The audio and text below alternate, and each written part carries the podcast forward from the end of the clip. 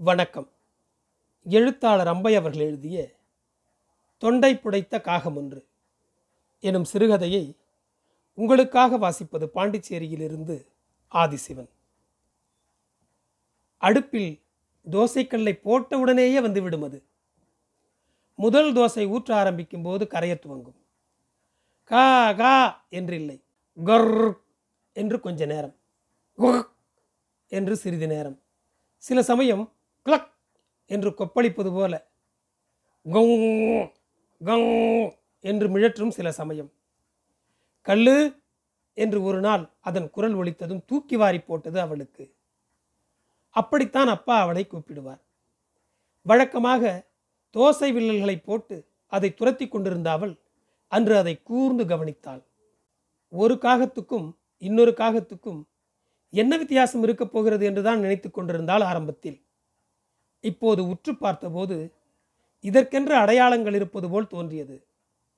கழுத்தின் மேற்புறத்திலும் ஒரு புறச்சிறகிலும் வெளிர் சாம்பல் இழையொன்று ஓடியது.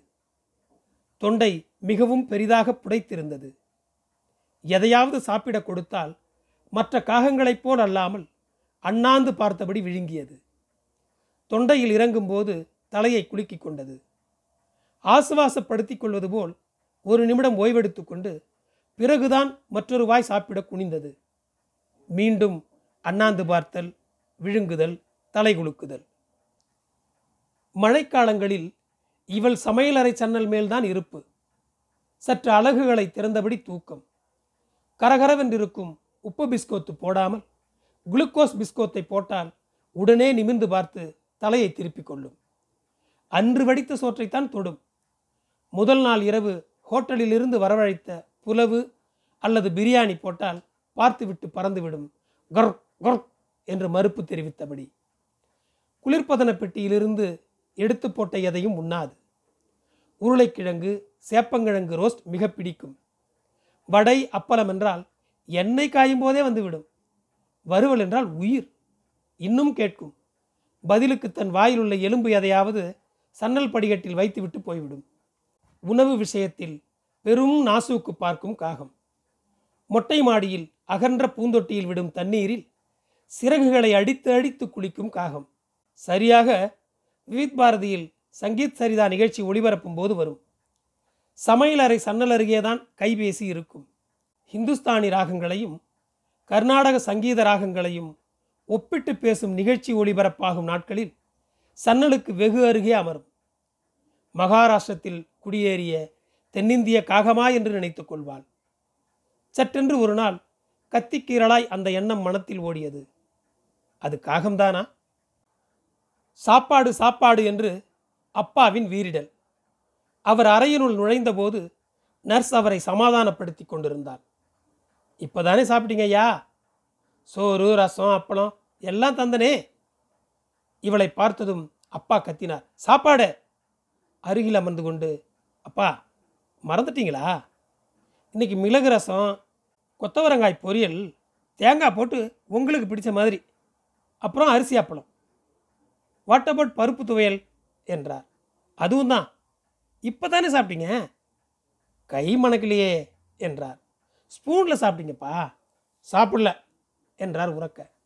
மறந்துட்டீங்கப்பா. யூ ஆர் சீட்டிங் மீ என்றார். ஒரு கிழவனை சாப்பாடு போடாமல் கொள்றீங்க அவர் கையை எடுத்து கண்களின் மேல் வைத்து கொண்டார். கண்கள் நிறைந்தன. கையை இழுத்து கொண்டார். எழுந்து போய் கொஞ்சம் சோற்றில் துவையல் போட்டு பிசைந்து எடுத்து வந்தான் ஒரு கவலம் ஊட்டினாள். ஞாபகம் வந்தது நான் சாப்பிட்டுட்டேன் என்றார். சரி நான் காலேஜ் போகவா சரி பிஏ ஒழுங்காக படித்து பாஸ் ஆகணும்.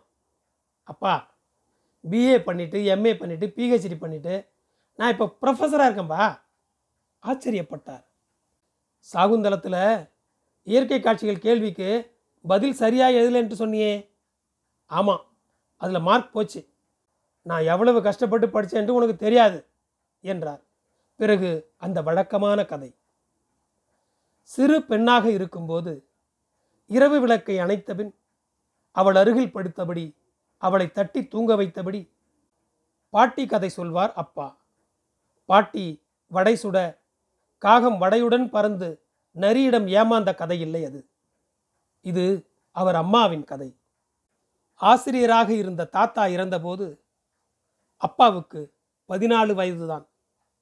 மேலே மூன்று அண்ணன்கள் இரண்டு அக்காக்கள் ஒரு தம்பி. அக்காமார்கள் அவரவர் சம்சார வாழ்க்கையில். அண்ணன்மார் இன்னும் கல்லூரியில் படித்தபடி. அப்போதுதான் அப்பாவின் அம்மா பால் வியாபாரம் அப்பளம் விசேஷ கால பட்சணங்கள் என்று பிழைப்பை ஆரம்பித்தாள். எண்ணெய் வாசம் வீட்டில் புகுந்தது அப்படித்தான். ரேடியோவை பக்கத்தில் பாடவிட்டபடி விரித்த வேட்டியில் முறுக்கு சுற்றுவாள் தட்டை தட்டுவாள் வடகம் பிழிவாள் இல்லாவிட்டால் அப்பளமிடுவாள்.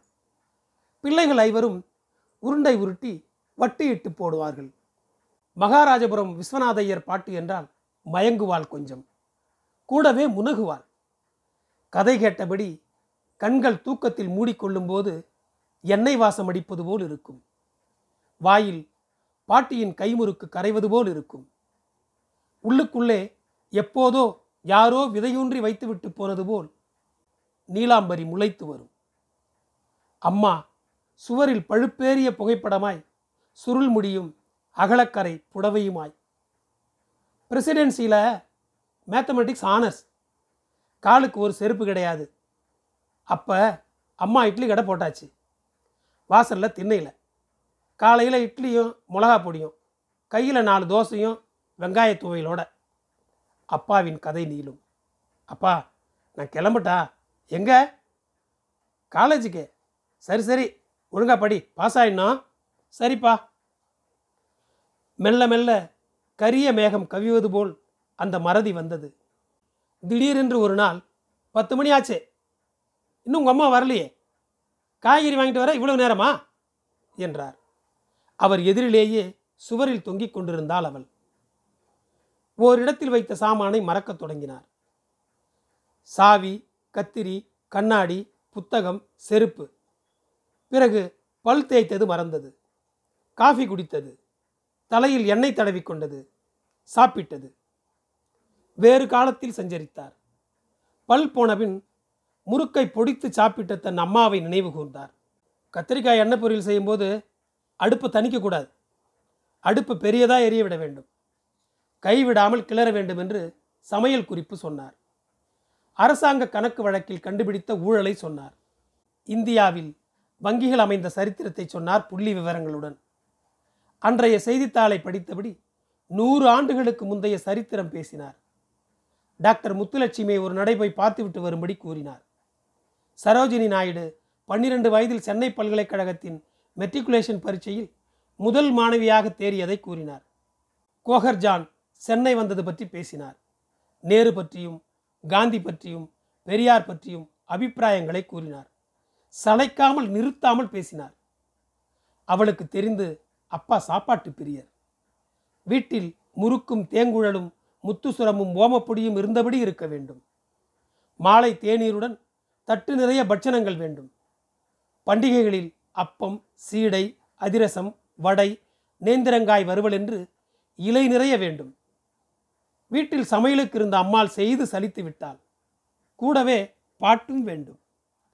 சாப்பாடும் பாட்டும் மனத்தில் நிரம்பி இருந்தன சில நாட்களில். எம் டி ராமநாதன் கச்சேரி போக வேண்டும் என்றார். எம்எல் வசந்தகுமாரி ஏன் இப்போதெல்லாம் பாடுவதில்லை என்று கேட்டார். ஒரு மாலை காணாமல் போனார். கடற்கரை புத்தகக்கடை பேருந்து நிறுத்துங்கள் என்று எங்கெங்கோ தேடியபின் கபாலி கோவில் வாசலில் இருந்தார். வேலையுண்டோ என்று கூவி வீதியில் வந்தான் சுந்தரன் என்று உறக்க பாடியபடி அவர் முன் சில பழங்களும் சில்லறையும் கிடந்தன. பிறகுதான் கவனித்துக்கொள்ள நர்ஸ் ஏற்பாடு செய்தது. நர்ஸை சில சமயம் அம்மா என்று நினைப்பார். சில சமயம் அவளை இவள் பெயர் சொல்லி கல்லு கல்யாணி என்று கூப்பிடுவார். பளியிரென்று சில கணங்கள் மட்டும் மனத்தில் ஒளிரும். அப்போது ஏதாவது ஒரு தாளை எடுத்து எதையாவது எழுதி வைப்பார். எழுதிய பின் மறந்தும் போவார். முதலில் வாழைப்பழத்தை விழுங்க முடியாமல் துப்பினார். இருமியபடியே சாப்பிட்டார். பிறகு தெரிந்தது தொண்டையில் புற்றுநோய் என்று. சிகிச்சையை தாங்க உடம்பில் சக்தி இல்லை. வீட்டிலேயே கிடந்தார். எங்கு போனாலும் அவர் பற்றிய சிந்தனை தான் எங்கிருந்தாலும் நர்ஸ் கூப்பிட்டவுடன் ஓட்டம். தலையை மேலே தூக்கி வைத்து கொஞ்சம் கொஞ்சமாக வாயில் ஊட்டினால் அது மிக மெல்ல ஏதோ ஒரு வழியாக உள்ளே போயிற்று. தாளிக்கும் போதும் தோசை ஊற்றும் போதும் சமையலறை கதவை மூடிக்கொண்டு செய்ய வேண்டி வந்தது. அப்படியும் ஈனஸ்வரத்தில் திக்கியபடி என்ன சமையல்? என்பார்.